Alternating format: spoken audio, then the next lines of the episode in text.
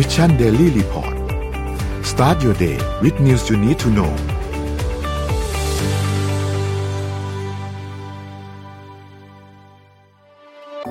สิ้นสุดการรอคอยกับ Back on Track Planner สมุดจดรุ่นใหม่ปี 2021 จาก Mission to the Moon ผมอยากชวนทุกท่านกลับมาจดบันทึกชีวิต เปลี่ยนตัวเองให้กลับมาดีที่สุด ทำสิ่งนี้ไปพร้อมๆกัน Back on Track สู่เส้นทางที่คุณอยากได้ สามารถดูรายละเอียดได้ในเว็บไซต์ของ Mission to the Moon ขอบคุณครับ Mission Daily Report นะครับ วันนี้วันที่ 3 พฤศจิกายน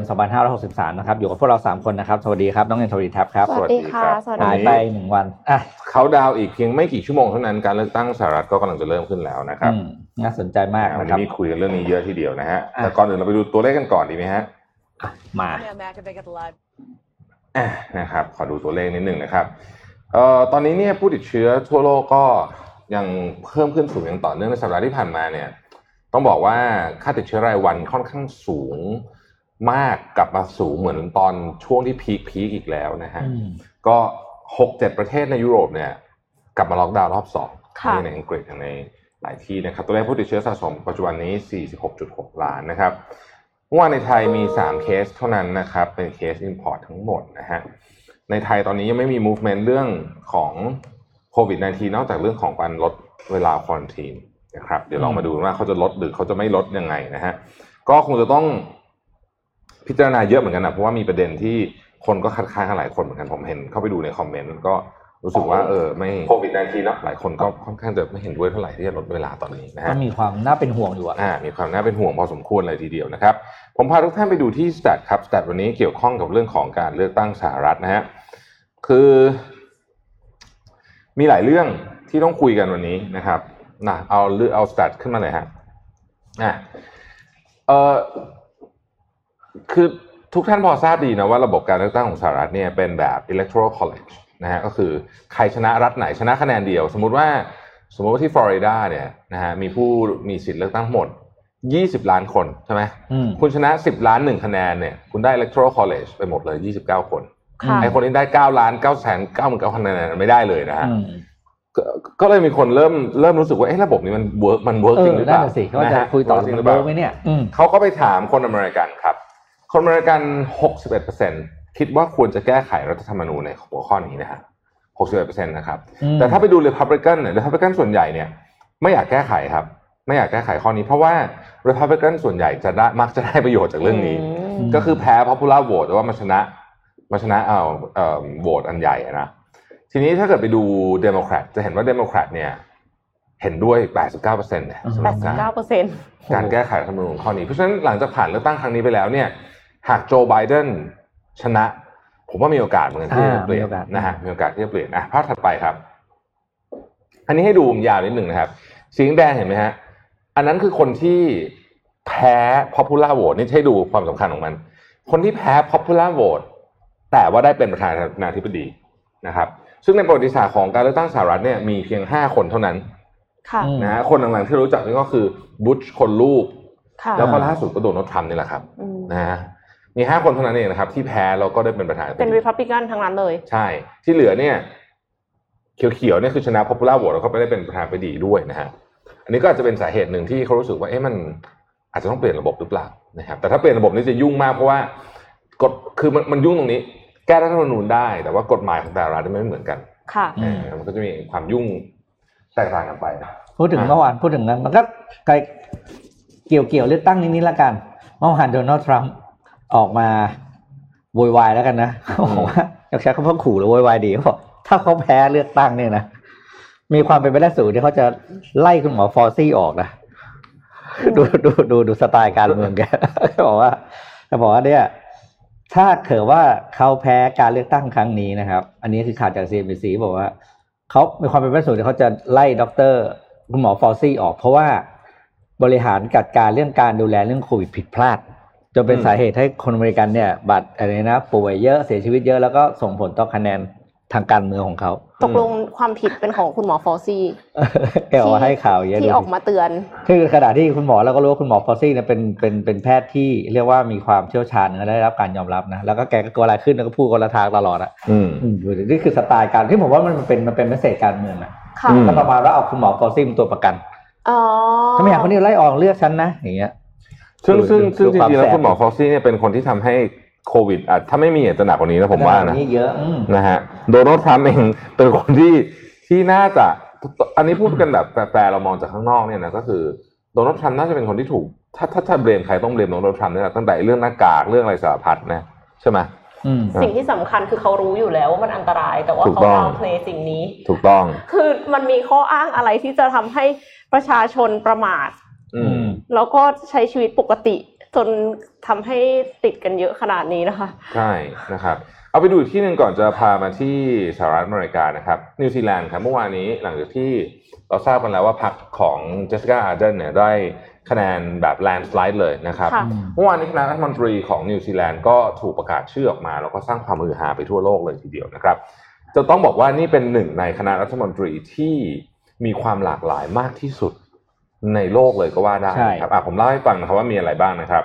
ในบรรดาคณะรัฐมนตรีทั้งหมด 20 คนเนี่ยนะครับ มีคนที่เป็นชาวพื้นเมืองคนคนชนเผ่าเมารีเนี่ยนะครับ ถึง 5 คนนะฮะอืมใน 20 คนเนี่ยเยอะมากนะครับค่ะแล้วก็อืมมีผู้หญิง 8 คนอืมนะครับ มีรองนายกรัฐมนตรีเนี่ย ที่ประกาศตัวชัดเจนเลยว่าเป็นเกย์นะครับ อ่า แล้วก็มีรัฐมนตรีสองคนที่เป็นเลสเบี้ยนที่มีลูกด้วยอืม นะฮะที่เป็นเป็นเป็นเอ่อแต่งงานแล้วก็เป็นเลสเบี้ยนแล้วก็มีลูกเนี่ยนะครับอืมแต่ว่าคนที่เซอร์ไพรส์ที่สุดเนี่ยนะฮะขอภาพทีสี่นะฮะคือคนนี้ครับ คนนี้เนี่ยนะครับชื่อนานาเนียมาฮาจูเนี่ยนะครับ เป็นเอ่อเป็นชนเผ่าเมาหลีเป็นชนเผ่าพื้นเมืองเลยนะฮะเขาสักที่ตรงนี้สักชายเขาจะคนชนเป็นเอ่อวัฒนธรรมชนเขาเผ่าจะสักที่ตรงนี้นะครับอืมคนนี้ได้เป็นตำแหน่งรัฐมนตรีว่าการกระทรวงต่างประการเทศต่างประเทศครับ ซึ่งถือว่าเป็นรัฐมนตรีตำแหน่งรัฐมนตรีที่ใหญ่มากๆนะฮะค่ะเพราะฉะนั้นเนี่ยก็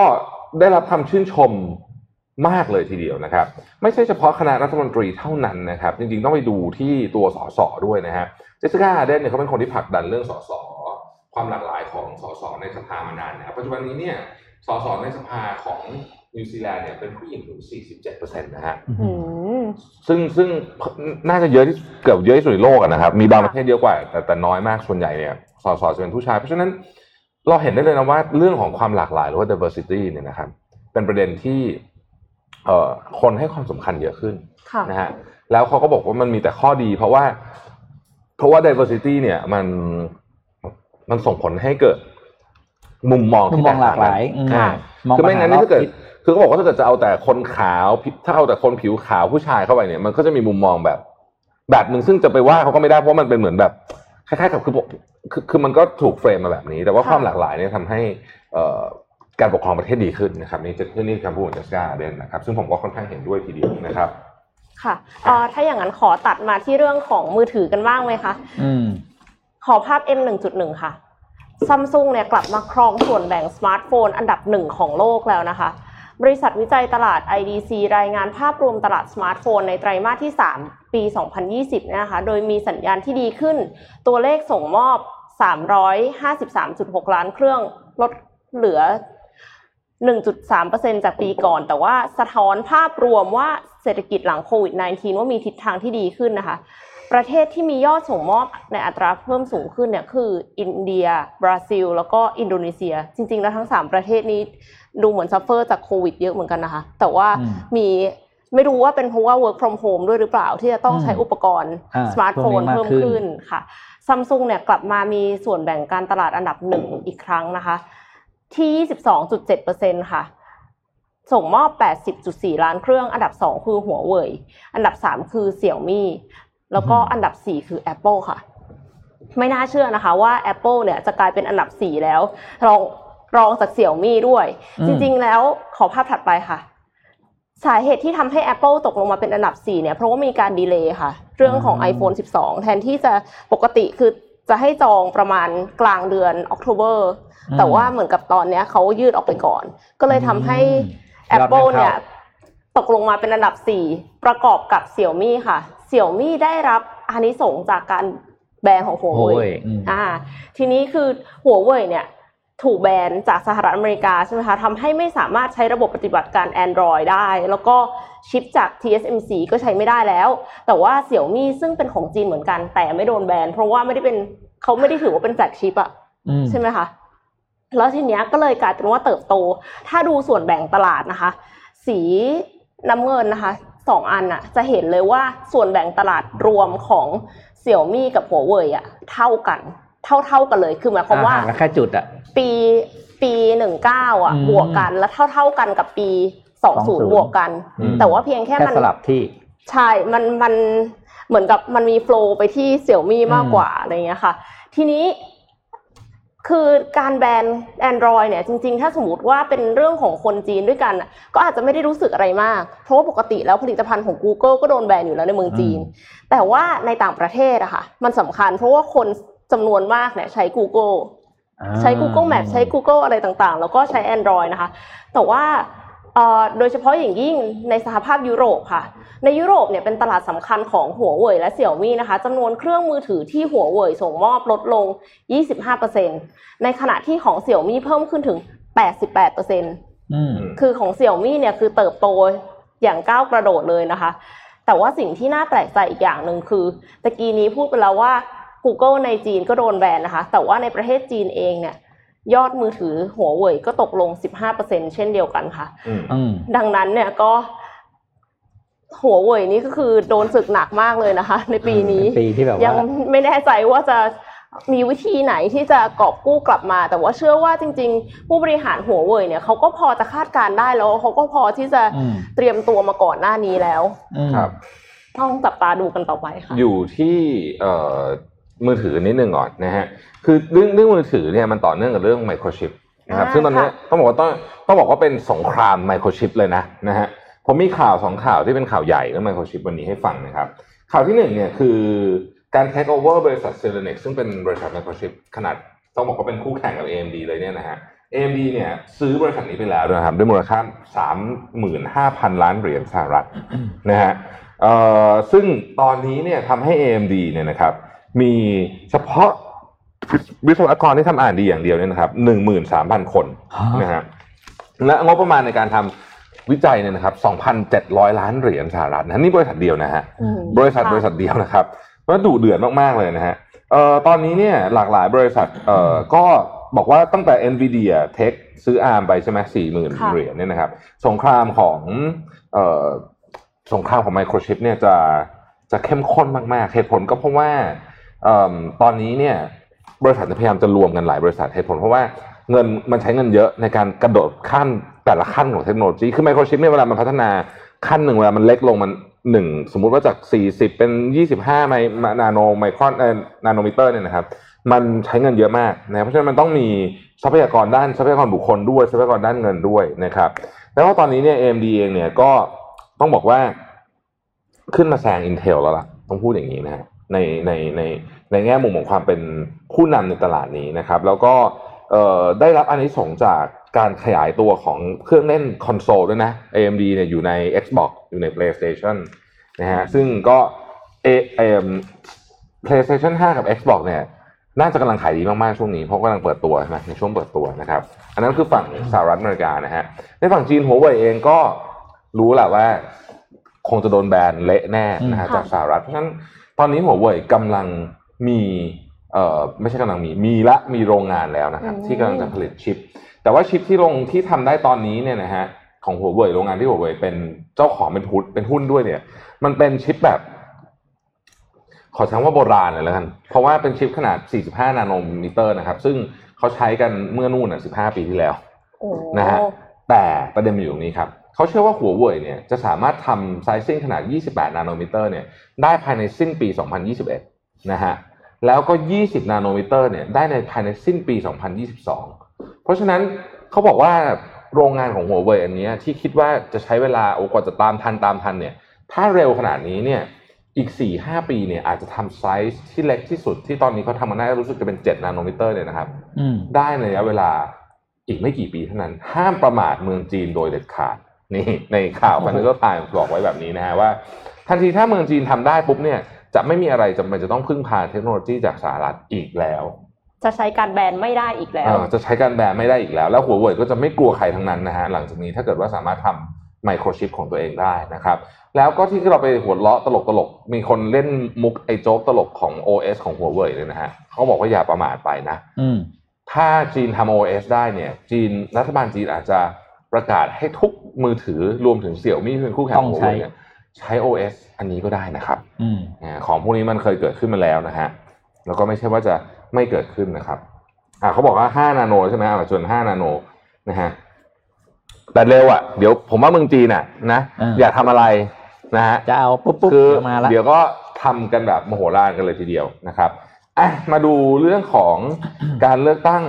ที่สหรัฐอเมริกาบ้างนะครับ ผมขอไล่ไปทีละเรื่องนะมันอื้อหือประเด็นมันเยอะมากเลยจริงๆนะครับ เอาเรื่องของเอาคนเรื่องของคนผิวดำก่อนแล้วกันนะฮะคนแอฟริกันอเมริกัน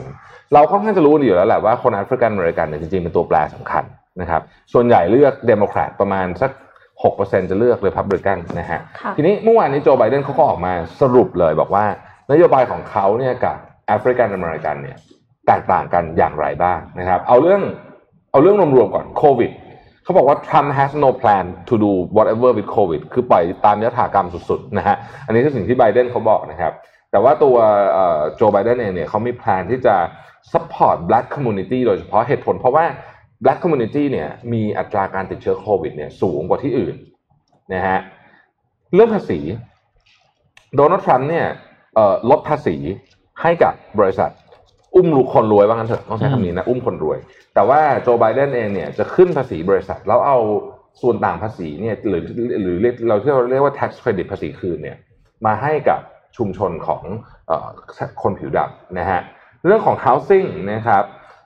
โจไบเดนเองก็มีนโยบายที่จะให้ tax credit ถึง 15,000 เหรียญเลยนะครับสำหรับคนผิวดำที่จะซื้อบ้านหลังแรกนะฮะบ้านหลังแรกนะครับ เรื่องของ climate change นะครับเขาบอกว่า climate change เนี่ยมันจะเอฟเฟกคนที่รายได้น้อย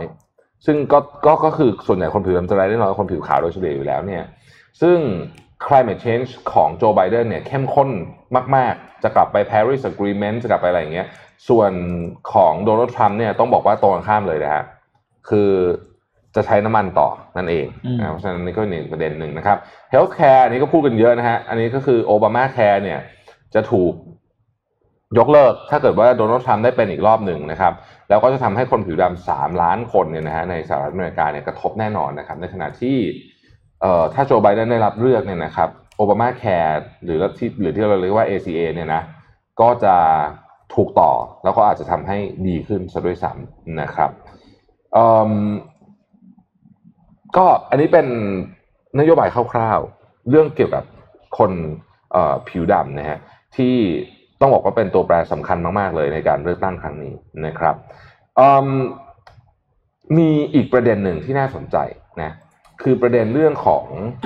minimum wage ค่ะอืมอ่านะฮะคือเรื่องนี้เนี่ยเป็นเรื่องที่ถกเถียงกันเยอะมาก คือโจไบเดนนี่เขาจะขึ้น minimum wage รู้สึกจะเกือบเท่าตัวนะอืมอืมนะฮะในขณะที่โดนัลโดนัลด์ทรัมป์ไม่ได้จะขึ้น minimum wage ตรงนี้แต่เขาบอกว่าหากการขึ้น minimum wage เยอะขนาดนี้เนี่ย มันจะไปกระทบกับอัต ความสามารถในการจ้างงานค่ะของผู้ประกอบการหรือเปล่าคือขึ้นน่ะขึ้นได้เหมือนเมืองไทยอะอ่าเราก็อยากขึ้นถูกไหมแต่ว่ามันจะไปกระทบกับกับเอ่อเรื่องอื่น ๆ หรือเปล่าอืมนะครับหรือถึงว่าความสามารถในการจ้างงาน ซึ่งถ้าความสามารถในการจ้างงานเนี่ยมันมันลดลงเนี่ย อันนี้ก็แน่นอนว่าจะต้องมีผลกระทบกับเอ่ออัตราการจ้างงานอย่างแน่นอนนะครับ มันอาจจะมีผลเรื่องของการย้ายฐานการผลิต ถูกต้องที่อื่นได้ฐานการผลิตด้วยนะคะแต่ว่าทรัมป์ก็จะ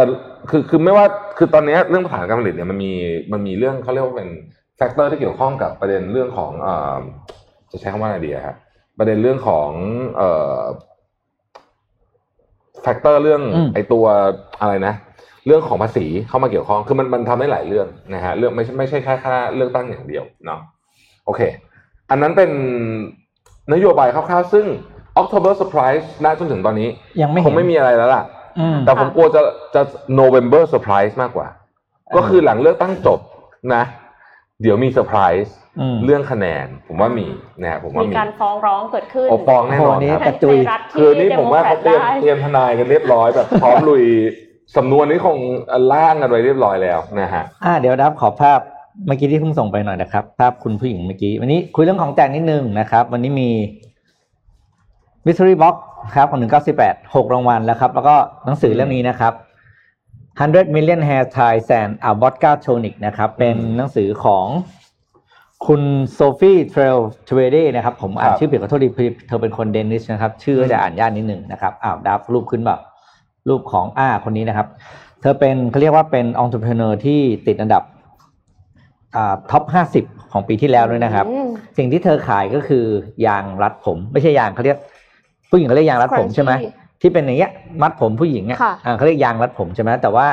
เป็นเรื่องราวน่าสนใจมากเพราะว่าไอเดียของเธอเนี่ยปิ๊งจากวันที่เธอเข้าไปโทรศัพท์ในตู้สาธารณะ แล้วเธอก็เห็นไอ้สายโทรศัพท์อะมันก็พันพันพันพันแล้วบอกเออเนี่ยมันน่าจะแบบแล้วมันแน่นใช่ไหมแต่ว่าน่าจะมัดผมได้ดี เธอก็เลยเอามาทำเป็นสินค้าแล้วก็ขาย ภายในภายในหกเจ็ดปีที่ผ่านมาตั้งแต่ตั้งบริษัทเนี่ยขายยางรัดผมไปแล้วกว่าร้อยล้านชิ้น ร้อยล้านชิ้นร้อยล้านชิ้นนะครับอ่าอยากทราบเรื่องราวของเธอรอของแจกวันนี้นะครับ นี่เป็นหนังสือเล่มนี้นะครับน่าอ่านทีเดียวโอเคค่ะเอ่ออยากจะต่อกัน ถือว่าเป็นเรื่องอืมเกี่ยวข้องกับแคมเปญเลือกตั้งสหรัฐนิดนึง แล้วก็เป็นเรื่องธุรกิจอืม Facebook ค่ะ ก็คือ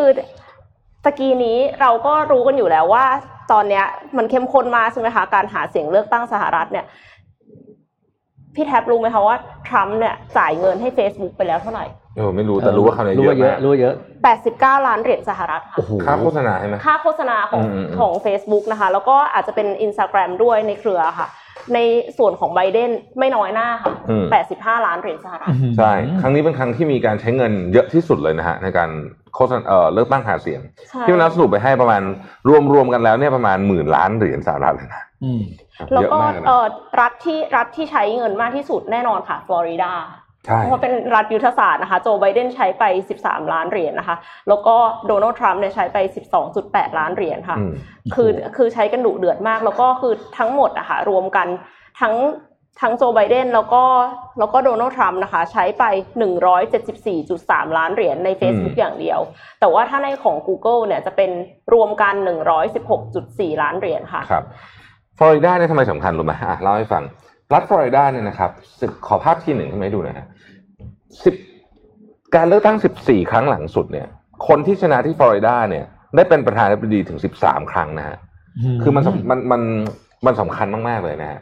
ภาพเนี้ยที่จะให้ดูเนี่ยมาจาก Financial Times นะฮะเราจะเห็นว่าเส้นขวามือสุดเนี่ย คือวันนี้นะฮะคือวันนี้ ที่เลยไปที่มีแถบสีเลยไปเนี่ย คือเป็นรัฐที่อนุญาตนะให้บัตรเลือกตั้งที่มาทางไปรษณีย์เนี่ยถูกนับรวมคะแนนเข้าไปได้ด้วยนะครับซึ่งไอ้รัฐเหล่านี้นี่แหละ ที่เป็นรัฐที่โดนัลด์ทรัมป์เนี่ยจ้องอยู่แล้วหมายถึงว่ามาถึงที่หลังวันใช่ไหมมาถึงที่หลังวันอ่าอ่านะครับได้เอาแน่นะฮะอ่าของบ้านเราต้องเจ็ดวันไม่ใช่เหรอบัตรเลือกตั้งอะก็จะไปถึงอะ เออไม่รู้ว่าแต่ว่านับที่ย้อนหลังอะคือนับหมายถึงว่าเออ โอ้วันที่สามใช่ไหมบางรัฐเนี่ยเขาอ่าจดหมายมาไม่ถึงตัดเลย ตัดเลยตัอ่าดเลย อันนี้คือแต่ว่าอนุญตให้ บางรัฐเนี่ยอนุญาตนะครับ ให้เลื่อนออกไปได้อีกนะครับ ซึ่งโอเคคราวนี้เนี่ยเนื่องจากว่ามันมีคนส่งจดหมายเลือกตั้งเข้ามาเยอะมากเพราะมันมีโควิดใช่ไหมแล้วก็ต้องบอกว่าครั้งนี้คนตื่นตัวมากๆนะฮะเพราะฉะนั้นเนี่ยประเด็นว่าคืออย่างนี้โดนัลด์ทรัมป์เนี่ยมีสิทธิ์จะไปฟ้องศาลได้นะครับว่า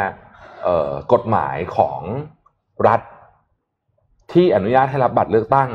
หลังจากวันที่สามพฤศจิกายนเนี่ย ผิด ผิดอะไรผิดอะไรสักอย่างผิดรัฐธรรมนูญอืมสมมติ แล้วถ้าฟ้องเนี่ยอย่าลืมว่ากฎหมายของรัฐเนี่ย เล็กกว่ากฎหมายของ Federal กฎหมาย government federal law นะฮะอืมแล้วก็คุณเอมี่อะศาล หนึ่งศาลในเอมี่ Coney Barrett คนล่าล่าสุดเพิ่งเนี่ยรับตำแหน่งไปเพื่อรับตำแหน่งไปเนี่ย จะเป็นคนที่ตัดสินให้ว่าสมมุติว่าทรัมป์ฟ้องเรื่องนี้นะอ่าว่าจะชนะหรือไม่ชนะนะจะเป็นหนึ่งในนั้นนะฮะโอ้โหนี่ใช่ไหมมันมันเกมการเมืองเนี่ยมันซับซ้อนมันซับซ้อนนะฮะแล้วก็ เออผมเชื่อว่านะอืมฟ้องแน่นอน เรื่องเนี้ย เรื่องนี้เป็นหนึ่งในเรื่องที่ที่แบบ เพราะว่ามันมันก็ก้ากึ่งเนาะ คือหมายถึงว่าทุกบัตรทุกใบเนี่ย มันควรจะถูกนับณวันที่สามถูกไหมเพื่อความแฟร์ถูกไหมค่ะบัตรทุกใบมันควรถูกนับเมื่อวันที่สามโนเวม ber เนี่ย เพราะฉะนั้นเนี่ย อันเนี้ยผมว่าโดนแน่ เอาแน่นะฮะแล้วก็เอ่อพอมาดูว่าใครเป็นคนตัดสินปุ๊บเนี่ยเราก็แบบเฮ้ยมันมีแววมันจะแพ้ได้นะอืมเรื่องนี้นะครับ ต้องคอยติดตามกันต่อไปนะฮะไปดูที่อินเดียครับ ก่อนจะเข้าเจ็บลงครึ่งอ่ามีข่าวอินเดียเล่าให้ฟังนี้ อันนี้ อันนี้พีคเหมือนกันอ่าขอภาพอืมพ P3 ครับ เมื่อวานนี้ที่อินเดียครับมีกฎหมายออกมาใหม่ชุดหนึ่ง ซึ่งเป็นกฎหมายที่ต้องบอกว่าทำให้เสียงแตกเลยนะในประเทศค่ะก็คือกฎหมายการจ้างงานเนี่ยนะครับซึ่งกฎหมายนี้เนี่ย เป็นกฎหมายที่ที่เรียกว่าเคยถูกนำเสนอเข้าสภามาแล้วเนี่ยเป็นสิบปีนะอืมแต่ไม่มีรัฐบาลรัฐบาลไหนของอินเดียเคยฟันธงหรือสรุป จนมารัฐบาลของคุณโมดีนี่แหละ กฎหมายการเกี่ยวกับการจ้างงานของอินเดียเนี่ยมันสรุปออกมาชื่อนะครับ ชื่อกฎหมายคือ Industrial Relation Code มีผลสรุปออกมาสามประเด็น ซึ่งบอกว่าเขย่าวงการจ้างงานอินเดียเลยนะ ข้อแรกเลย กฎหมายเนี้ยมันจะทำให้นายจ้างเนี่ย สามารถจ้างงานแล้วก็ไล่พนักงานออกได้ง่ายขึ้น อืมประเด็นเป็นไงครับ ที่อินเดียมันจะมีมีกฎหมายข้อหนึ่งว่า ถ้าโรงงานไหนเนี่ย หรือธุรกิจไหนเนี่ย มีพนักงาน ตั้งแต่ร้อยคนขึ้นไป การจะปิดโรงงานจะต้องได้รับอนุญาตจากรัฐอ๋ออ่า ถ้าไม่ได้ปิดไม่ได้นะคุณค่ะจะต้องทำไปจนเสร็จอะแต่กฎหมายใหม่เนี้ขยายเป็นสามร้อยคน อืมแปลว่า ถ้าวันนี้เอ็มมีพนักงานอยู่ร้อยเจ็ดสิบห้าคนเนี่ยอ่าโอเคละ จะปิดค่ะคือปิดได้เลยไม่ต้องขอรัฐค่ะซึ่งภาคภาคธุรกิจก็เฮ่รับ เพราะว่ามันมีความคล่องตัว แต่มันก็มีมีมันก็มีเหตุผล เพราะว่าการจ้างงานมันลำบากตอนนี้ ถูกใช่การที่เข้าขยายวงเงินจากร้อยเอ้ยมีวงเงินวงจำนวนคนจากร้อยเป็นสามร้อยเนี่ยมันก็คืออนุญาตให้ room ในการจ้างงานมันเพิ่มขึ้นอ่านะครับ ข้อสองก็คือลดเขาเรียกลดสิทธิ์หรือความสามารถในการ strike ของ union อืมแต่ก่อนเนี่ย union จะ strike เมื่อไหร่ก็ได้ ค่ะ แต่ข้อนี้คือ union คือจะต้องมีสมาชิกของพนักงานเนี่ยอ่าอ่า มากกว่าห้าสิบเปอร์เซ็นตั้งเป็น union ได้ และเมื่อมีการจะทำอะไรกับบริษัท union สหภาพเนี่ยจะต้องให้เวลาบริษัทสองสัปดาห์ในการทำตามข้อเรียกร้อง อืมห้าม strike ทันที ถ้า strike ทันทีคือผิด อืม คือคือคือที่อินเดียจะไม่เหมือนบ้านเรา คือจะ strike หรือไม่ strike เนี่ยต้อองขอให้เวลา อนุญาตด้วยเหรอคะไม่ไม่ไม่ขออนุญาตรัฐคือถือว่าวันนี้จะสไตรค์เนี่ย ถ้าเป็นบ้านเราคือโพสต์แล้วหยุดเลย อ่า แต่ที่นี่คือคุณจะต้องการอะไรคุณต้องยื่นเรื่อง บริษัทค่ะ จะให้เวลา บริษัทจะมีเวลาสองสัปดาห์ในการทำตามข้อเสนออืมสองสัปดาห์นี้คุณต้องทำงานค่ะอืมถ้าไม่ทำงานคุณผิดอ๋ออมเพราะฉะนั้นคือเหมือนกับมันมีมันมีเขาเรียกว่าเป็นเป็นการพบกันตรงกลางมากขึ้นค่ะไม่ใช่ครับคือแรงงานนี่จะแล้วก็เฮ้แล้วก็หยุดอย่างเงี้ยค่ะธุรกิจเสียหาย อันที่สามก็คือเขาบอกว่า มีการจ้างงานในรูปแบบใหม่ขึ้นมา ก็คือเขาเรียกว่า fixed time worker ก็คือเป็น contract worker นั่นแหละในอินเดียเมื่อก่อนไม่ค่อยมีนะ คือบ้านเราจะมีเยอะแบบประเภทอืมทั่วไปเขามีแต่อินเดียไม่เคยมีก็เรียกเป็นเป็นเขาเรียกการจ้างงานรูปแบบใหม่คือพอเป็น fixed time worker ปุ๊บคุณเป็นสถานภาพเป็นพนักงานชั่วคราวค่ะแต่ได้รับการดูแลระดับหนึ่งเหมือนพนักงานประจำมันก็จะมีความตรงกลางเพราะว่ากฎหมายนี้เนี่ยก็ออกมาก็เสียงแตกแล้วเพราะเพราะฝั่งแรงงานเนี่ยรู้สึกว่าตัวเองจะเสียสิทธิ์บางอย่าง ใช่ แต่ฝั่งนายจ้างก็รู้สึกว่าอ้าวก็มีโอกาสในการจ้างงานเพิ่มขึ้นอะไรอย่างเงี้ยนะครับแต่ว่า อันเนี้ยเป็นเป็นเป็นสิ่งที่เกิดความเปลี่ยนแปลงครั้งใหญ่ในเรื่องของกฎหมายแรงงานที่อินเดีย น่าสนใจมากอันนี้เพราะว่าถือเป็นการเขาเรียกว่าเป็นพลิกโฉมเลยนะ ของการการจัดการเรื่องกฎหมายแรงงานในอินเดีย อืมอืมอะเจ็ดโมงครึ่งไหมฮะอะต่อเอ้ยอ่านแล้วขั้นจะอ่านขั้นก่อนไหมโอเคค่ะ ได้ค่ะงั้นเอ่อขอไปข่าวการบินไทยแล้วกันค่ะอืมขอภาพ M 4.1ค่ะเอออันนี้น่ารัก การบินไทยนะคะ ออกทัวร์สวดมนต์บนฟ้าค่ะ บินวนไม่ลงจอดผ่าน 99 วัดนะคะ เป็น Flight to Nowhere แบบไทยๆค่ะเออเออคือ Flight to Nowhere ของที่ออสเตรเลียที่ประสบความสำเร็จมากเลยของ Qantas เนี่ยเขาบินไปดู Great Barrier Reef แต่ว่าของเราเนี่ยจะเป็นมูเตลูหน่อยๆนะคะอืม ก็ขึ้นเครื่องที่สวนภูมินะคะ บินวนไม่ลงจอด รับมงคล 99 วัดทั่วไทยนะคะ พร้อมสวดมนต์ด้วยค่ะ เพราะว่าถ้าบินวนอย่างเดียวอาจจะยังไม่ได้บุญ ต้องสวดมนต์กับอาจารย์คาถาชินบัญชรนะคะ เป็นระยะเวลา 3 ชั่วโมง ก่อนลงจอดที่เดิมค่ะ ปกติแล้วเนี่ยเวลาที่ไปไหว้พระเก้าวัดเอ็มเคยไปไหว้พระเก้าวัดที่อยุธยาอืมหูร้อนมากค่ะ แล้วก็ร้นต้องแบบาขับรถไปจอดรถ แล้วก็ถูกถอดรองเท้าเดินอืมเข้าอุโบสถใช่ไหมคะอืมแต่นี้ไม่ต้องเลยค่ะ ทุกคนสามารถที่จะนั่งอยู่บนเครื่องบินนะคะ แล้วก็ไหว้พระได้ถึง 99 วัดนะคะ แล้วก็ทัวร์เอื้องหลวงเนี่ยเปิดเส้นทางบิน flight เดียวค่ะ คือวันจันทร์ที่ 30 พฤศจิกายนนี้นะคะ เวลาบ่ายโมงครึ่งถึงบ่ายสี่โมงครึ่งชั้นธุรกิจเริ่มต้นที่ 9,999 บาทค่ะอืมเดี๋ยวเป็นเลขมงคลด้วยนะคะอืมแล้วก็ชั้นประหยัดเริ่มต้นที่ 5,999 บาทต่อท่าน จองได้ตั้งแต่ตั้งแต่ต้นเดือนที่ผ่านมาเนี่ยค่ะจนถึงวันที่ 25 พฤศจิกายนเท่านั้นนะคะ เพราะฉะนั้นใครที่สนใจเนี่ยจะต้องรีบไปจองแล้วนะคะ คือจะบอกว่าไอเดียชอบไอเดียนะ แต่ว่าอืมในแง่ของเขาเรียกว่าไงนะพอเราจะเมื่อก่อนเราไหว้พระ ไปวัดหนึ่งแล้วก็สวดปุ๊บใช่ไหมอันนี้คือพอคุณ 99 วัดบนฟ้าเนี่ย คุณสวดจะไม่จบประโยคแรกคุณผ่านไปแล้ว 8 วัดอะสุดยอดพูดอะไรอย่างเงี้ยก็ถือว่าเป็นสีสันเนาะดีกว่าพูดจริงแค่คำง่ายดีกว่าไม่ไม่ทำอะไรอะ ใช่จริงๆนะเอ็มนะคิดว่าเขาเอา insight ของคนไทยมาทำนะอืมคือมันเหมือนกับเวลาที่ค่ายมือถืออะเขาก็อืม ดีแท็กอย่างเงี้ยก็มีแบบว่าอาจารย์ช้างอะไรอะอ่าก็มีที่แบบว่าอ่าเป็นเป็นเรื่องของเลขมงคลอะไรเงี้ยค่ะอืมคือมันเป็น insight เป็น consumer behavior อะมันไม่ใช่อะไรที่เขามั่วขึ้นมาหรือว่า ก็คิดว่าอาจจะช่วยการบินไทยได้บ้างล่ะเออคือ อันนี้ถ้าใครอยากรู้ว่าแล้วคุณจะสวดตอนนี้คุณถึงวัดไหนอะไรยังไงเนี่ยเราก็ไม่รู้นะว่าเขาจะมีคนบรรมียายหแมรือปเปล่ามีแมปเออมีแมปได้ อ่าเพราะฉะนั้นเนี่ยไปลองเองอ่ แล้วมาเล่าให้ฟังด้วยใช่นะใช่เขาเขาเขามีบอกว่าผ่านจังหวัดอะไรบ้าง แต่ว่าตอนนี้อืมเขายังไม่ได้ระบุว่าผ่านวัดไหนบ้างค่ะ อืมนะครับอ่าเจ็ดโมงครึ่งนะครับ วันนี้มาคุยเรื่องนี้กันดีกว่าเมื่อก่อนเราคุยกันในสนทนาหาธรรมนะครับเราก็มีพูดนิดนึงเรื่องการเรียนภาษาใช่ไหมอืมว่าเออภาษาเนี่ยเราก็มีคุยกันเรื่องมันมี device อะไรต่างๆ ที่ช่วยให้เราสื่อสารเรื่องภาษาต่างต่างต่างประเทศได้ง่ายขึ้น ครับ วันนี้ก็เลยเอาเรื่องนี้มาเล่าให้ฟังครับ ก็คือความเข้าใจผิด 9 เรื่องเกี่ยวกับการเรียนภาษา ผมว่าบทความมาจาก 2 ที่นะครับ โดยคุณเดวิดและคุณแฮร์รี่มาจาก 2 แหล่งนะ ก็เลยเอามารวมกันเป็นเรื่องเดียว อะภาพแรกครับ เรามักจะเข้าใจผิดว่าภาษาเนี่ย หรือทักษะในการเรียนภาษามันอยู่ในสัญชาตญาณ หรือการเรียนภาษาให้ดีจะต้องใช้เขาเรียกว่าพรสวรรค์ในการเรียน อืม ซึ่งจริงๆแล้วเนี่ยไม่ถูกเลย เพราะว่ามันไม่ต้องมันไม่มันมันจะเป็นต้องมีพรสวรรค์อะค่ะ แต่มันมันเป็นสิ่งที่มันคือทักษะมันคือทักษะแล้วก็มันเป็นสิ่งที่อยู่ฝังอยู่ในตัวเราอยู่แล้ว ทุกคนมีมันไม่ใช่เรื่องแปลกประหลาดอะไรเลยนะครับ เพราะฉะนั้นเข้าใจให้ถูกภาพต่อมาครับ เด็กเรามักจะเข้าใจเรามักจะเข้าใจผิดว่าเด็กๆ เนี่ย จะเรียนภาษาได้ดีกว่าผู้ใหญ่ อืมอ่าค่ะอันนี้ก็เป็นอีกหนึ่งความเข้าใจผิดเหมือนกัน เพราะว่าเด็กเนี่ยเข้าใจหรือเรียนภาษาได้ดีกว่าเพราะอะไรครับ เพราะหนึ่งก็คือ เด็กไม่อายอืมอืม ไม่อายที่จะพูดผิดเด็กไม่รู้จักคำว่าอาย เด็กไม่รู้จักคำว่าเสียหน้าไม่รู้จักคำว่าทำผิด เพราะฉะนั้นเนี่ยเด็กก็จะกล้าพูดกล้าฟังกล้าแสดงออกอะไรต่างๆ มากกว่า แล้วก็อีกอันนึงก็คือ เราไม่ได้เกิดมาพร้อมกับเขาเรียกว่า pre-existing pronunciation นี่คือ ความสามารถในการสะกดคำมันตั้งแต่เกิดอยู่แล้วค่ะเพราะฉะนั้นคุณเกิดมาทุกคนเนี่ยไม่ว่าจะไม่ว่าภาษาใดก็ตามในช่วงอายุใดก็ตาม คุณเริ่มต้นเรียนใหม่ได้ทันทีนะครับ อะ อันที่สามนะครับ เราจะเข้าใจผิดว่าเราจะต้องเรียนภาษา เขียนและก็ภาษาพูดไปพร้อม ๆ กัน อืม ถึงจะเรียนภาษาได้ดี ค่ะ ซึ่งจริงๆแล้วเนี่ย การเขียนกับการฟังหรือการพูด มันเป็นสกิลที่แยกกันโดยสิ้นเชิงนะครับ ค่ะ แล้วก็การเรียนภาษาที่ถูกต้องจริง ๆ แล้วเนี่ย เอาที่ถูกต้องนะ เราจะเรียนภาษาผ่านการพูดและฟังเป็นหลักก่อนอยู่แล้วอืม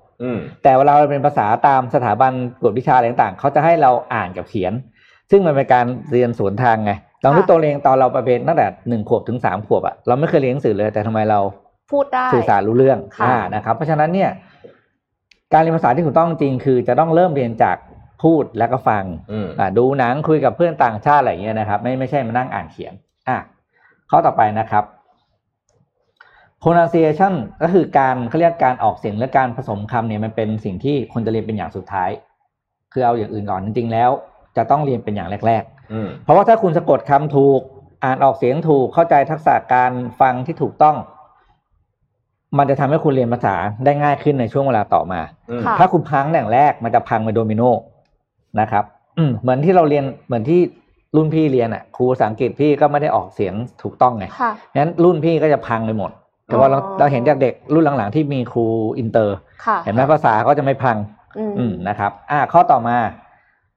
เราต้องเรียนกันมากครับอ่าว่าไงตาเอ็มตะกี้เนี่ยค่ะไอ้เรื่องที่การออกเสียงอะค่ะ ก็คือจะจะเสริมว่าอย่าล้อเพื่อน เออ อันนี้ไม่เอาเลย อันนี้คือล้ออันคนี้นคนล้อเพื่อนเยอะมากเออที่แบบว่าเหมือนกับเขาออกเสียงเยอะอืมก็หาว่าดัดจริตอะไรอย่างเงี้ยถูกต้ค่ะองอือืมันก็เลยทำให้เด็กเนี่ยยิ่งไม่กล้าออกเสียงขาดความมั่นใจใช่อืมคือเด็กที่เริ่มโตแล้วเริ่มรู้จักอายแล้วเนี่ยก็คืออืมจะขาดความมั่นใจไม่กล้าออกเสียงสำเนียงใช่คือในครั้งแรกๆอะมันออกแล้วมันก็อาจจะยังไม่ถูก หรือแม้กระทั่งออกแล้วถูกเพื่อนก็ยังล้ออยู่ดีเพราะว่าไม่เหมือนตัวเองกระแดะเหรออะไรอย่างเงี้ยเออแบบไอ้เพราะใครอ่านห้างเซ็นทรัลอะ มักจะถูกล้อแต่จริงๆต้องอ่านอย่างนี้นะเซนทรัลใช่เอ้ยอย่างงี้ใช่ใช่ไหมเซ็นคือทรัลมาเออห้างข่าวว่าเซ็นทรัลไม่ใช่เซ็นทรัลนะครับแต่เราชอบอ่านอย่างนั้นจริงๆอะแต่จะเล่าเรื่องหนึ่งให้ฟังเอ่อเรื่องเรื่องการอ่านออกเสียงเนี่ย ครูที่โรงเรียนเอ่อหลายโรงเรียนอืมโรงเรียนโรงเรียนหลายโรงเรียนรวมถึงโรงเรียนลูกผมด้วยเนี่ย บอกว่าไม่ต้องพยายามอยู่บ้านอะโดโดอืมโรงเรียนโรงเรียนเตอร์เขาบอกเลยพ่อแม่ไม่ต้องคุยกับลูกภาษาอังกฤษนะเพราะเดี๋ยวลูกสำเนียงเพี้เพี้ยยนนอืมคือเขาสอนมาดีแล้วอืม เพราะเดี๋ยวแรงอะเดี๋ยวไปสอนเดี๋ยวไปเดี๋ยวพ่อแม่เนี่ยจะทำเพี้ยนโอ้โหเพราะเอ่อเพราะว่าเพราะว่าเออเออคือบางคำอะ มันเราเข้าใจผิดมาตลอดคือ เด็กสมัยนี้เขาจะออกเสียงด้วยเขาเรียกว่าโฟนิกใช่ไหมอ่าซึ่งไม่เหมือนกับวิธีการออกเสียงยุคเราเลยนะฮะอืมวิธีการผสมคำเนี่ยเพราะแม่ เขามีการเรียนแบบใหม่แล้วอะสมัยเนี้ยเออซึ่งเขา prove มาแล้วมัน work กว่านะคำที่คนไทยก็จะออกเสียงผิดบ่อยๆ ก็เห็นมีเขียนในในในในเว็บในอะไรเยอะอย่างอย่างไอ้นะเจ้าเรียกคือ balance balance อย่างเงี้ยอ่าโอ้โหจริงๆมันจะเป็นก็จะเป็นอีจกแบบริงๆว่ามีอีกหลายคำเลยที่เยอะมากเราคิดว่าเราออกเสียงถูกนะอืมแต่ว่าเราออกเสียงผิดเออนะฮะแล้วโดยเฉพาะอย่างยิ่งถ้ามันใช้เป็นทับศัพท์มาแล้วอะอืมแล้วเราก็จะพูดแบบสำเนียงไทยมากใช่เสร็จแล้วพอไปเจอคำศัพท์อังกฤษ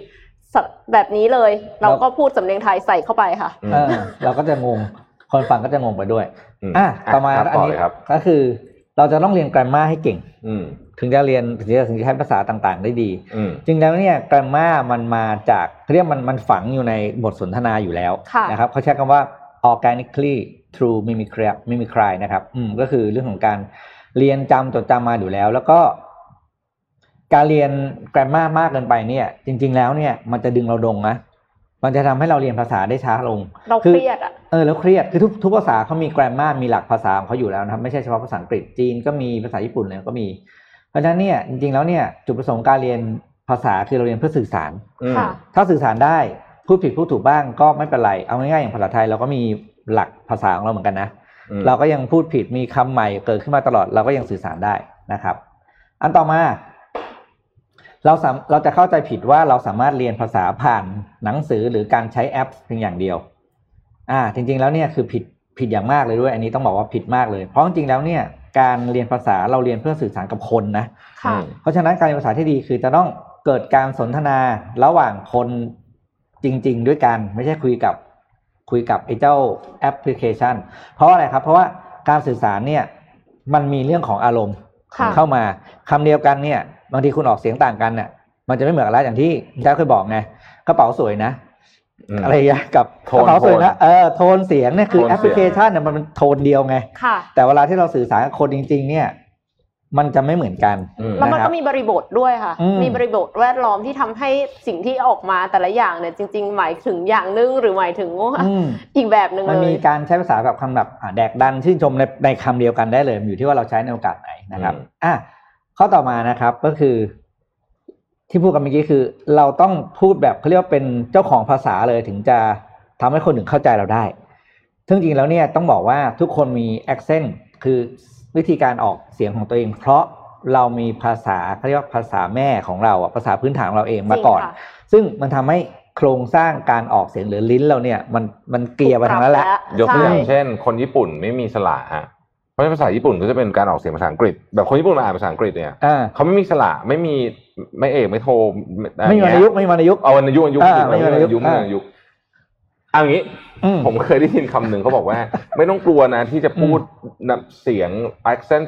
ไม่ไม่ตรง เพราะว่าจริงๆแล้วเนี่ย ถ้าพูดกันตามหลักความจริงแล้วเนี่ยอืมคนเดียวเท่านั้นที่ไม่มี accent บนโลกใบนี้เนี่ยอืมคือ Queen Elizabeth เท่านั้นอืม โดยนิยามนะอืมที่เหลือทุกคนทุกคนบนโลกใบนี้เนี่ยพูดมี accent หมดอืมอืมแม้กระทั่งเจ้าของภาษาเอง ถูกต้องครับอืมคนเดียวที่ไม่มีโดยนิยามเลยคือ Queen Elizabeth อืมอืมเฮ้ยทำไมอะก็เพราะว่าคือมันเป็นโจ๊กโอ้นะโจ๊กใช่ไหม Queen เออเออ Queen Elizabeth เหมือนเป็นเจ้าของภาษาอังกฤษใช่ไหมอ่าแล้วขอเรื่องอ่าเพราะฉะนั้นอ่าโอเค Queen Elizabeth พูดยังไงก็คืออันนั้นแหละถูกโอเคที่เหลือถ้าเกิดคุณไม่เหมือนเป๊ะก็คือผิดหมด เออต้องต้องอธิบายด้วยอะโอเคข้อแปดนะครับ ข้อนี้หามากข้อต่อมาแล้วครับ เราไม่สามารถสื่อสารกับสิ่งมีชีวิตอื่นได้ ซึ่งอันนี้ผิดนะครับ อืม คุณเคยไปเจอ หมาแล้วกันนะ อืม หมาที่เจ้าของเป็นคนฝรั่งเศสไหมคุณพูดไทยกับมันมันไม่รู้เรื่องนะ แน่นอน เออ เพราะว่าสัตว์มันก็ถูกเรียกว่ามันมีความสามารถถูในกเทรนการเรียนภาษาเหมือนกันมาเหมือนกัน ด้วยเจ้าของที่พูดกับเขาด้วยภาษานั้น ค่ะ อืม คุณไปบอกให้มันนั่งขอมือเดียวอ๋อมันก็จะแบบอ๋อเรานั่งงงๆเพราะมันเข้าใจแต่คำว่าฝรั่งเศสภาษาฝรั่งเศสมาตลอดนั้นเราสื่อสารกับสัตว์ได้ครับ นะครับ แล้วก็ข้อสุดท้ายนะครับก็คือ what you say what you mean ก็หมายความว่า เราไม่ได้มันไม่ได้หมายความว่าเราพูดอะไรต้องหมายความว่าอย่างนั้น แบบตรงๆตามความหมายของคำเป๊ะค่ะอืมๆแต่สิ่งที่เราสื่อสารคือมันมันดูจากท่าทางความตั้งใจแล้วก็สิ่งองค์ประกอบต่างๆ มากมายนะครับ เพราะฉะนั้นเนี่ยอย่าไปกลัวการใช้คำอะไรต่างๆ นะครับ อืมอะบทสรุปก็คือ เราต้องการเรียนภาษาเนี่ย ไปเพราะว่าอะไร เพราะว่าภาษาเนี่ยเป็นเครื่องมือสำคัญที่สุดที่จะทำให้มนุษย์เนี่ยเชื่อมถึงกันได้ครับค่ะนะครับอ่าทิ้งว่าสุดท้ายคือและภาษาก็คือสิ่งที่เชื่อมคนเข้าไว้ด้วยกันนะครับครับคือภาพสุดท้ายที่ฝากไว้อะก็อย่ากลัวการเรียนภาษานะจ๊ะ เพราะยังไงอืมภาษาก็เป็นเรื่องสำคัญนะครับ แล้วก็พึ่งแอปได้ในระดับหนึ่งแต่สุดท้ายก็คือพึ่ง Google human Translate interaction ได้ไหมได้คะระดับหนึ่งอืมระดับหนึ่งนี่ขอพูดประเด็นนี้นิดหนึ่ง เอ่อเดี๋ยวเดี๋ยวพูดประเด็นนี้เสร็จแล้วเดี๋ยวให้เดี๋ยวเดี๋ยวน้องเอ็มจะพูดเรื่องตุรกีใช่ไหมแต่ว่าอืมอืมอยากจะเล่าเรื่องหนึ่งที่ที่คนถามมาเยอะมากเลยในใน inbox ว่าเลือกตั้งเสร็จแล้วหุ้นจะขึ้นหรือจะลง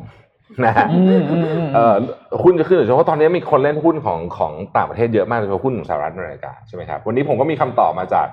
SCB นะครับข้อมูลจาก SCB หลักทรัพย์ไทยพาณิชย์นะฮะ คนที่มาเล่าให้เราฟังวันนี้เนี่ยคือ Chief Investment Officer ของอ่าของ SCBS นะฮะค่ะเอางี้เล่าอย่างนี้ก่อน คือหลังจบเลือกตั้งเนี่ยนะอืมมันจะมีประชุม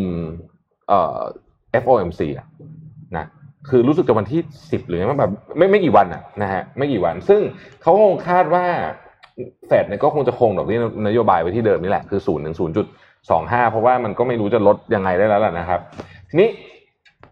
ต่อคำถามที่ว่าคิดว่าตลาดหุ้นจะปรับตัวเพิ่มขึ้นหรือลดลงเนี่ยน่าสนใจมากนะครับอืม SCBS บอกว่ามีโอกาสเพิ่มขึ้น 60%เอ่อมีโอกาสปรับตัวลดลง 60%น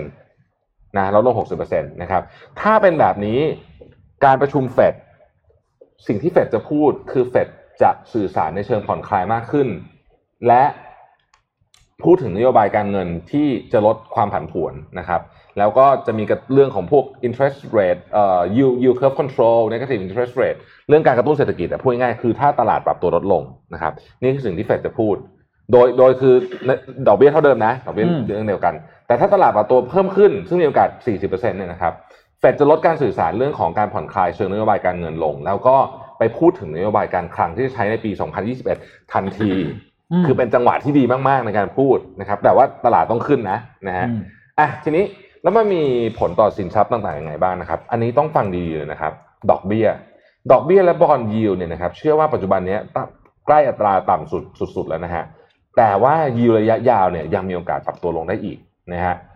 สิ่งที่ส่งผลกระทบกับคนในประเทศไทยมากที่สุดคือเงินดอลลาร์ครับ คือตอนนี้เงินดอลลาร์เนี่ยนะครับ มันมีแนวโน้มจะอ่อนตัวอยู่แล้วนะฮะ แล้วเขาคาดการณ์ว่าถ้าเกิดว่านโยบายของเฟดเนี่ยปล่อยให้เงินเฟ้อปรับตัวสูงขึ้น แล้วคงดอกเบี้ยนโยบายระยะเอ่อในระยะในระดับต่ำแบบนี้ต่อไปเนี่ยนะครับ จะกดดันในค่าเงินดอลลาร์เนี่ยอ่อนได้นะ ฟังดีๆนะฮะอืมเจ็ดถึงสิบห้าเปอร์เซ็นตนะครับในปีหน้านะครับ ซึ่งอันเนี้ยส่งผลต่อผู้ส่งออกของไทยเนี่ย โดยเฉพาะเลยนะครับมอีกอันหนึงคือทองคำฮะทองคำเนี่ย น่าจะยืนระยะอยู่ได้อยู่ที่หนึ่งพันเจ็ดร้อยถึงสองพันหนึ่งร้อยเหรียญนะครับค่ะอยู่แถวๆนี้ นอกจากนอกจากถ้าวัคซีนมาเร็ว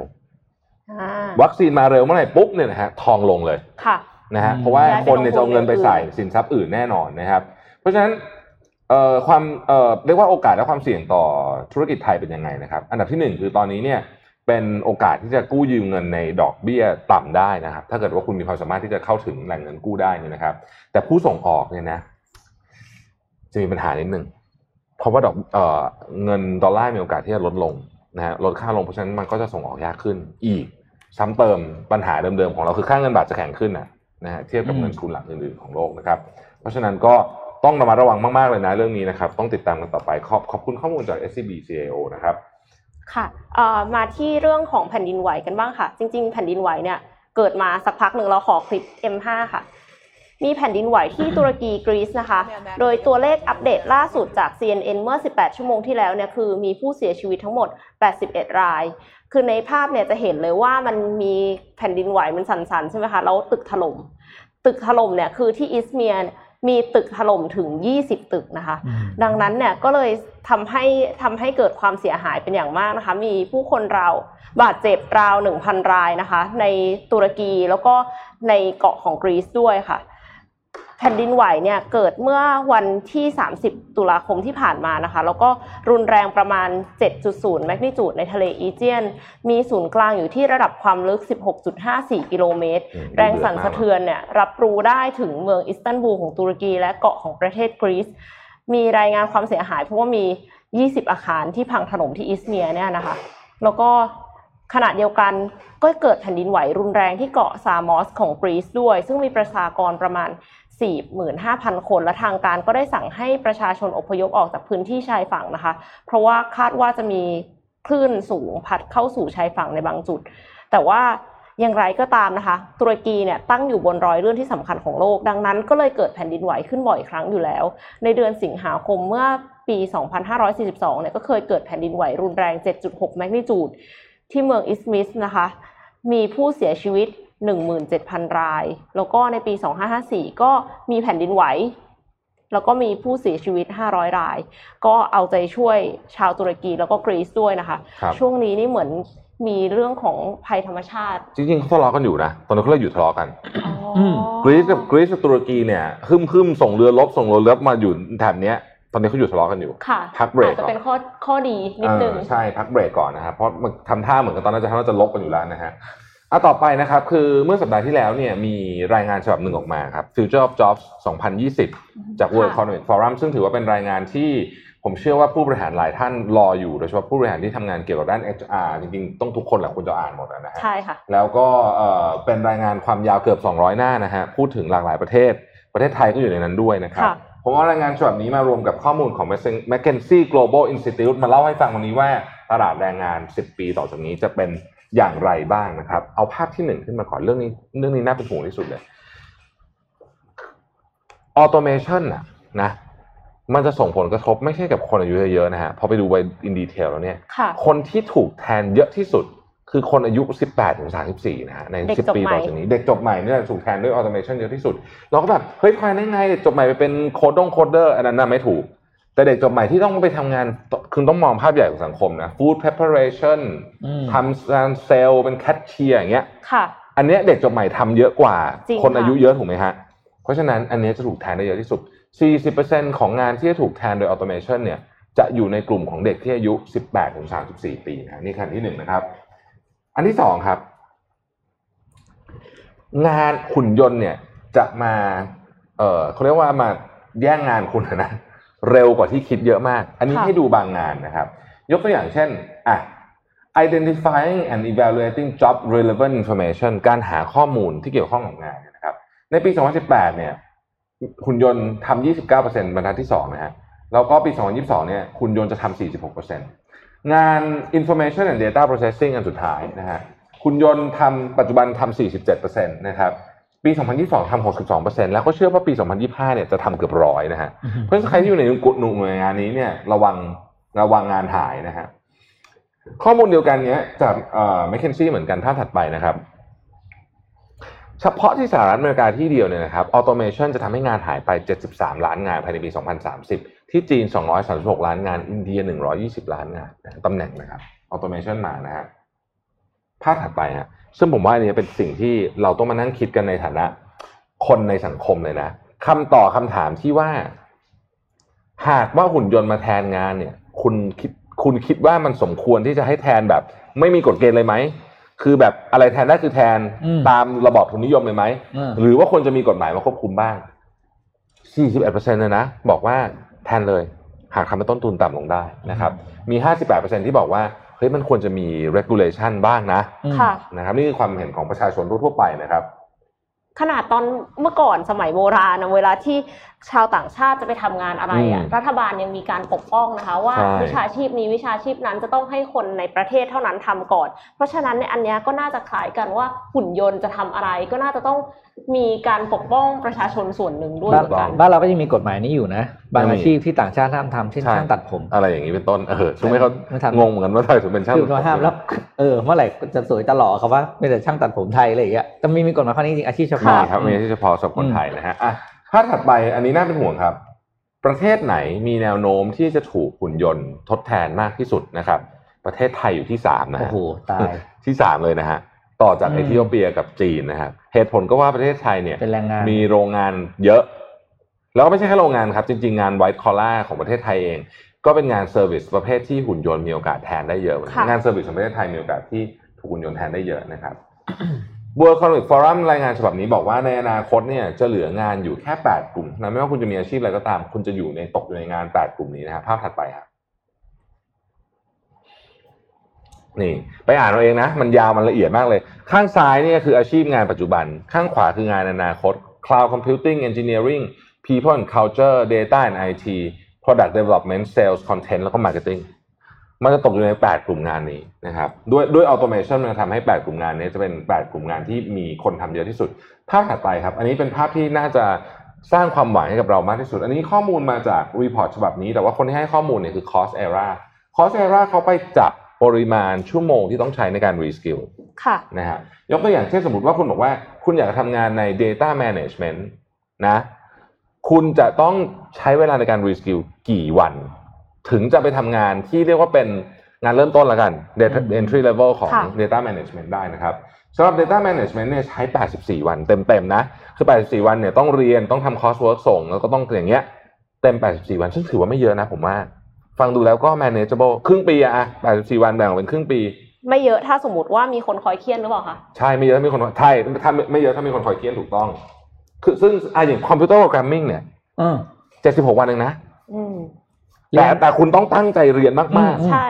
แต่คนส่วนใหญ่จะ give up ไปก่อนหน้านั้นแล้วๆแล้วแล้วใช่แต่ใช่ไง เพราะฉะนั้นการ reskill เนี่ยมันถึงบอกว่าไม่ใช่ว่ามันใช้เวลาเยอะหรืออะไรมันทำได้อ่าแต่ว่าคนเนี่ยจะมีวินัยในการทำแค่ไหนเนี่ยก็ต้องไปดูนะครับมันไม่ได้ใช้ไม่ใช่เวลาอะไรเยอะแยะขนาดนั้น statistical programming ก็ 72 วันเท่านั้นเอง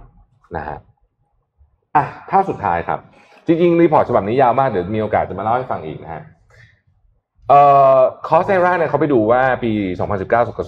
2020 เนี่ยคนเรียนอะไรต่างกันนะครับ 2019 เนี่ย ห้าอันดับแรกเนี่ยเป็น hard science หมดเลย Python นะ artificial neural network algorithm regression strategy อืมปี 2020 ปีโควิดใช่ไหมเปลี่ยนใหม่หมดเลยนะฮะอืมอันดับที่หนึ่งที่คนเรียนคือ writing อันดับที่สองคือ strategy Python เนี่ยมาอันดับที่สามนะครับ และอันดับที่สี่อันดับที่ห้าน่าสนใจมากครับ mindfulness กับ meditation ค่ะ กลายเป็นของที่คนอยากเรียนมากที่สุดเพราะปีนี้คนคงเครียดอะผมว่านะจริงอืมใช่ไหม ก็เลยเรียนจากที่เป็น hard skill เนี่ยมาเรียน soft skill เยอะโอ้มากแล้วดูอันดับหกเจ็ดแปดสิ gratitude kindness เออ listening ใช่อืมนี่เป็น human skill สุดๆเลยนะเออใช่ไหมนะฮะภาพต่อไปนี่เป็นภาพของประเทศไทยนะฮะประเทศไทยเนี่ยเขาไปสำรวจบริษัทในองค์กรในประเทศไทยมาเนี่ยนะครับไปถามว่าเฮ้ยโควิด เนี่ย ส่งผลอะไรกับแผนการต่างๆ ในการเอ่อในการปรับกลยุทธ์ขององค์กรบ้างเขาสรุปให้ฟังเลยแล้วกันว่า มันเร่ง เรื่องของออโตเมชันและดิจิ t a ลทรานส์ o r เมชันทุกองค์กรบอกแบบนี้เหมือนกันหมดนะครับ แล้วถ้าใครที่ทำธุรกิจนะครับ ดูภาพอ่าภาพถัดไป อันนี้คือสิ่งที่บริษัทไทยคาดการณ์ว่าจะเป็นตำแหน่งอาชีพที่ข้างบนคือเพิ่มขึ้นมาค่ะข้างล่างคือหายไป ข้างล่างที่หายไปมีอะไรบ้างครับ คนกรอกข้อมูลเนี่ยหายไป Data Entry Clerk Administrative and Executive Secretary หายนะครับ Accounting Bookkeeping Payroll Clerk หายนะฮะ Assembly and Factory Workers หาย Construction Laborer หายนะฮะ Sales Rep หาย Human Resource Specialist Financial Analyst Financial Analyst นี่เคยเป็นหนึ่งในงานที่คนอยากทำมากเลยจรินะค่ะ จบ finance มานี่คือเออมีแต่คนอยาก แต่เดี๋ยวนี้ AI มันทำเก่งไงอืมมันก็เลยมีโอกาสที่จะหายไปนะครับ แต่แต่ไม่ใช่ทั้งหมดนะครับ คนที่มี skill เยอะๆ ผมก็เชื่อว่าเขาอยู่ได้นะฮะ Client Information and Service Worker อืมใครที่มีตำแหน่ง 10ตำแหน่งข้างล่างเนี้ยอยู่นะฮะ ต้องรีบ reskill ตัวเองนะเพราะว่านี่คือข้อมูลของประเทศไทยนะครับขอเน้นอีกทีหนึ่งไม่ใช่ข้อมูลของโลกนะครับ ส่วนข้างบนก็คืองานที่คนจะต้องการเยอะผมว่าห้าอันดับแรกแล้วกัน Data Analyst กับ Data Scientist ชัวร์นะฮะนี่มาอันดับหนึ่งนะครับ Digital Marketing อันดับสอง Big Data Specialist อันดับสาม AI Machine Learning Specialist อันดับสี่ Software and Application Developer คืออันดับที่ห้านะฮะค่ะ เพราะฉะนั้นเนี่ยเอ้ยเดี๋ยวอาจจะต้องไปเรียนหนังสือเพิ่มจริงเหรอใช่ค่ะอืมนะคืออันนี้ชัดเจนนะฮะ แล้วถ้าไปดูนะครับว่าบริษัทไทยขอเน้นในครั้งนั้นบริษัทไทยภาคถัดไปนะฮะเทคโนโลยี adoption มาถึงวันนี้เนี่ยใช้อะไรกันแล้วว่างคุณจะตกใจมาก อันดับแรกเนี่ย คุณจะตกใจว่าเฮ้ยบริษัทไทยมันไฮเทคเหมือนกันว่ะนะฮะ 98%บอกว่าใช้ cloud computing แล้ว Google Drive อ่าอะกูอ่าโอเคก็ Google Drive ถูกต้อง 95%บอกว่าใช้ IoT และ connected device แล้วอืมอะก็ยังไม่ค่อยแปลกเท่าไหร่นะฮะ 90%บอกว่าใช้ cyber security กับ encryption แล้วก็ยังไม่แปลกเท่าไหร่ e-commerce 87%ยังไม่แปลก อันที่เริ่มแปลกคือข้อที่ 5 85%บอกว่าเริ่มใช้ Big Data Analytics เข้ามาแล้ว 85%นะครับผมเรียกว่าเซอร์เวยมานะประเทศไทยนะขอเน้นนะฮะ 80%บอกว่าใช้ artificial artificial intelligence เช่นตระกูล machine learning หรือว่าเอ่อ natural language processing แล้วนะฮะ 80%นะครับ เพราะฉะนั้นถ้าเรายังไม่ใช้พวกนี้เนี่ยอืมเราเริ่มอยู่ข้างหลังแล้วนะ องค์กรนะ คือผมมาตกใจที่ห้าเนี่ยแหละ artificial intelligence สี่กับห้าเนี่ยแอบสงสัยห้าหกว่าห้าหก เขาไปสำรวจใครมา ใครใช่ไหม หรือว่าอยู่ในหมู่ tech startup หรือเปล่ามันเลยเยอะขนาดเออนี้ทำไมมันถึงดูดูเดือดขนาดนี้ใช่ป่ะ ค่ะก็น่าสงสัยเขาเขาไม่ได้บอกรายละเอียดไว้ว่าสำรวจใครบ้างนะครับ แต่ก็ก็เป็นไปได้ก็ก็มีความเป็นไปได้ว่า อาจจะสำรวจบริษัทที่ค่อนข้างไฮเทคทีเดียว ค่อนข้างจะล้ำหน้าเรื่อง digital transformationแล้วเหมือนกันนะฮะ มีคนขอ PDF เดี๋ยวต้องไปดูเดี๋ยวเดี๋ยวแปะให้เดี๋ยวแปะให้มันเป็น line report อยู่ในเน็ตอยู่ละ World อ่า Economic Forum คือตอนนี้คือถ้าได้ดู skill ที่มันจะจะใช้เนี่ยมันมีอยู่สองขั้วแล้วนะ คือหุ่นยนต์กับดิจิตอลไปเลยอันหนึ่งค่ะ กับคนไปเลยฝั่งหนึ่งไอ้ตรงกลางเนี่ย ไม่ใช่ละคุณต้องเลือกแล้ว คุณจะไปฝั่งไหน ถ้าคุณจะไปถูกต้อง ดิจิตอลคุณต้องก็ไปเรียนใหม่ ค่ะ หรือถ้าคุณจะไม่ไปดิจิตอลคุณก็ต้องกลับมาความเป็นมนุษย์ใหม่อะจริงค่ะห็นกลับมาเข้าใจด้วยตัวเองแล้วก็เกไปอีกข้างหนึงไอ้ต้องพวมากรู้สุดๆเลยนะ อืมไอ้ประเภท เซลล์มาร์เก็ตติ้งทั่วไปเนี่ยมาร์เก็ตติ้งแบบมาร์เก็ตติ้งธรรมดาเหมือนรุ่นพี่อะมานั่งทำไม่ต้องไม่ไม่ไม่เออต้องไม่ดิน่าจิตอลไมาร์เก็ตติ้งไปเลยหรือว่าดิจิตอลมาร์เก็ตติ้งไปไม่เลอยย่างนั้นหรือก็หคืรืออไม่นั่งเข้าใจคนไปเลยใช่ต้อง empathize คนเก่งๆไปเลยแล้ว tools เนี่ยให้พวก AI มันทำแทนอืมแต่เพราะว่าผมจะขายของให้ให้เอ็มกับกับแท็บเนี่ยพี่มานั่งเดาไม่ถูกหรอกอืมแต่ถ้าพี่รู้ว่า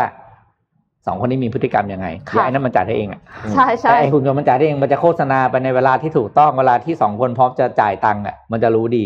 ค่ะอืมคือเราก็ต้องรู้ว่าตัวเราเองอะเรามีจุดแข็งอะไร คือคือหมายถึงว่าถ้าสมมติว่าพูดถึงมนุษย์ in general อย่างเงี้ยอืมก็คือมีจุดแข็งเรื่องการเข้าใจมนุษย์ด้วยกันมากกว่าอะที่เขาไปเรียนกันเรื่อง mindfulness นะคะเรื่องอะไรที่เป็นด้าน soft skill มากๆ เนี่ย ก็อาจจะทำให้เราแตกต่างจากหุ่นยนต์ แต่ในขณะเดียวกันเราก็ต้องรู้วิธีที่จะใช้ tools ใช้ AI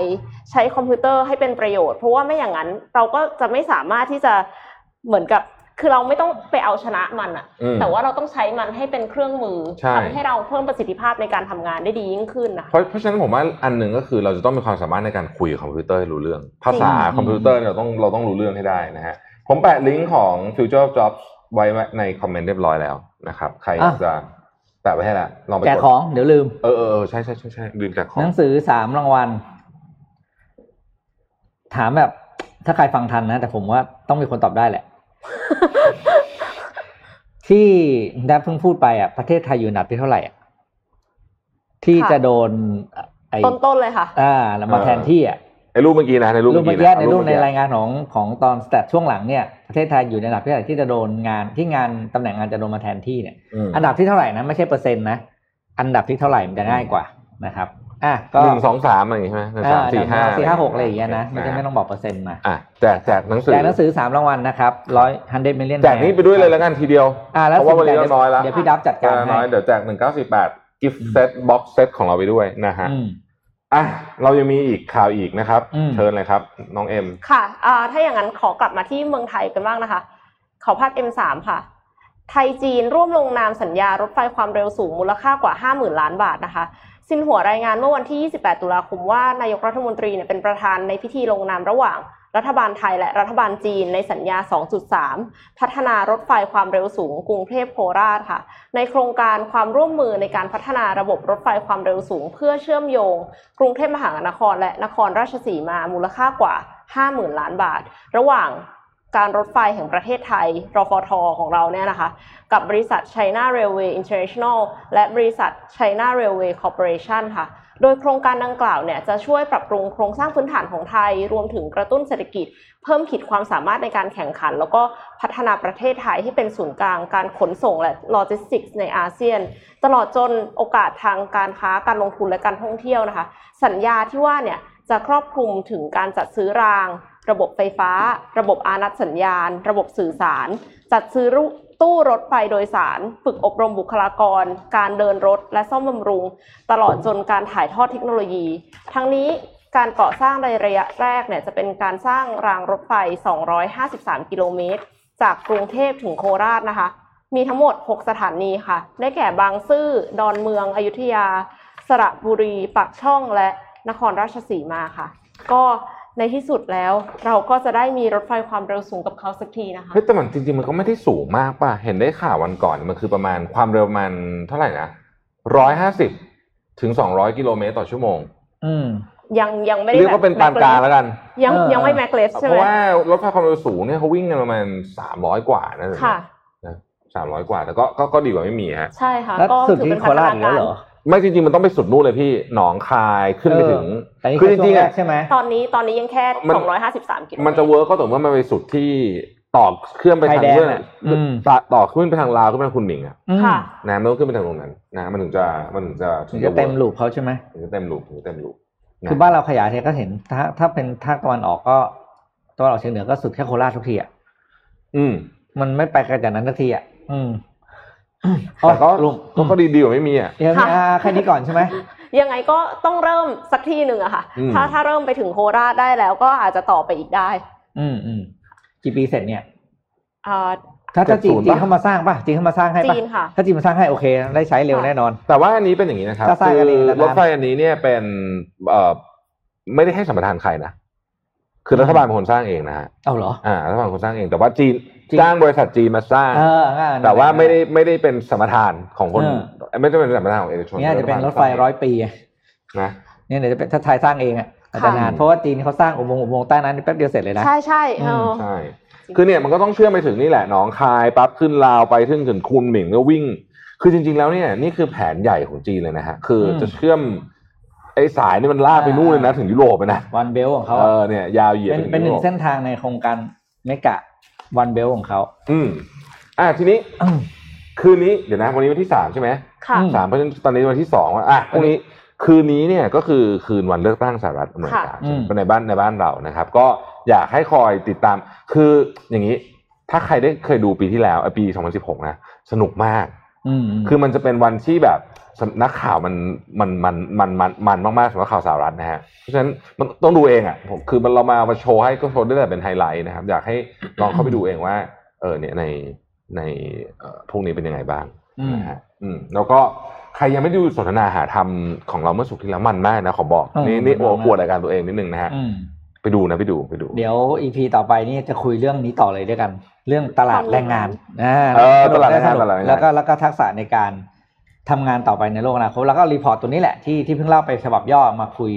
ขยายเพิ่มเติมให้ แต่เราพูดเรื่องจริงนะว่าว่าถ้าใครยังไม่ re เฮ้ยเดี๋ยวก่อนเออเออมีประเด็นนี้ที่น่าสนใจ วันก่อนนั่งคุยกันบอกว่า ใครช่วงอายุไหนน่าเป็นห่วงที่สุด อืมอะไปอ่านหนังสือเล่มนี้นะฮะ วันก่อนผมฟัง Readery Podcast มาคุณคุณโจคุณเน็ตคือหนังสือเล่ม 100 years life อะอ่า ชีวิตร้อยปีเนี่ยอืมอืมคือเขาก็คือเขาก็ทำพวกแบบเหมือนแบบคล้ายๆกับเก็บสถิติมาเนี่ยนะถ้าสมมติว่าคุณอยากจะมีรายได้ครึ่งหนึ่งตอนเกษียณนะฮะรายได้ครึ่งหนึ่งตอนเกษียณเนี่ยนะครับ เอ่อใช้ไปจนคุณตายเนี่ยนะคุณจะต้องเก็บเงินกี่เปอร์เซ็นต์เอิมเขาเขาไปเขาไปให้ทำให้ดูนะถ้าเป็นคนยุค baby boomer พ่อแม่เราอะนะฮะเก็บประมาณสี่ห้าเปอร์เซ็นต์ก็พอละอืมนะฮะสมัยก่อนมันมันมีหลายปัจจัยหนึ่งดอกเบี้ยสูงค่ะสอง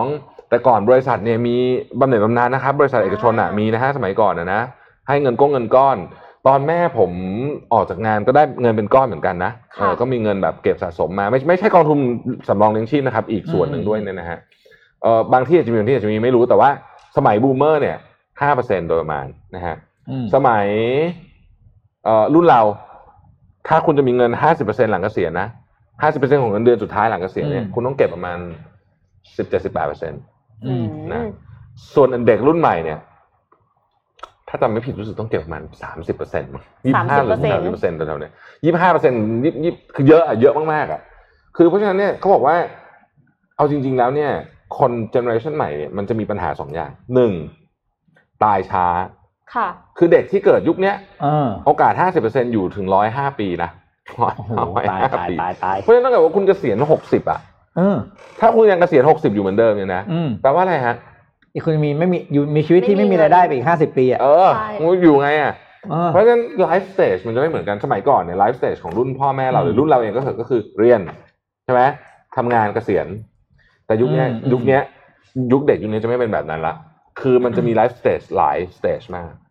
คือคุณอาจจะมีแบบช่วงหยุดทำงานกลับไปเรียนอีกรอบ แล้วกลับมาทำงานใหม่อะไรแบบเนี้ยอืมเปลี่ยนอาชีพอ่าเปลี่ยนอาชีพ เรื่องการ reskill มันก็อยู่ในในแผนลักษณะนี้เหมือนกันนะเพราะฉะนั้นเนี่ยคือการที่อายุยาวนานขึ้นมันมันแต่มันก็มีเรื่องที่ดีนะครับ คือคือไม่ใช่ว่าไม่ดีอย่างเดียวนะครับ ผมว่าเรื่องอายุยาวนานขึ้นเนี่ยสำคัญมากเลยก็คือว่า คุณต้องอยู่ยาวแบบมีสุขภาพที่ดี อืมจริงค่ะ เพราะว่าอายุยาวในโรงพยาบาลคงไม่ดีเออใช่ไหมเราคงไม่อยากอายุยาวนานอยู่บนโรงพยาบาลแต่ว่าเราคงอยากจะอายุยาวนานแล้วสามารถเดินทางออกไปท่องเที่ยวได้ อายุแปดสิบก็ยังเดินเหินคล่องแคล่วเนี่ย ต้องเริ่มตั้งแต่ตอนนี้นะเด็กๆนะจะมาเริ่มออกกำลังกายกันตอนอายุหกสิบมันไม่ทันแล้วนะครับ ตอนนั้นน่ะอืมอืมเพราะฉะนั้นก็ต้องดูแลตัวเองตั้งแต่อายุยังน้อยนะฮะต้องดูแลตัวเองด้วยต้องเก็บเงินด้วยอะต้องเก็บเงินด้วยใช่ถูกต้องต้องเก็บเงินด้วย แล้วก็ต้อง reskill ตัวเองด้วยค่ะตลอดเวลา คือในอนาคตเนี่ย สมัยก่อนนะ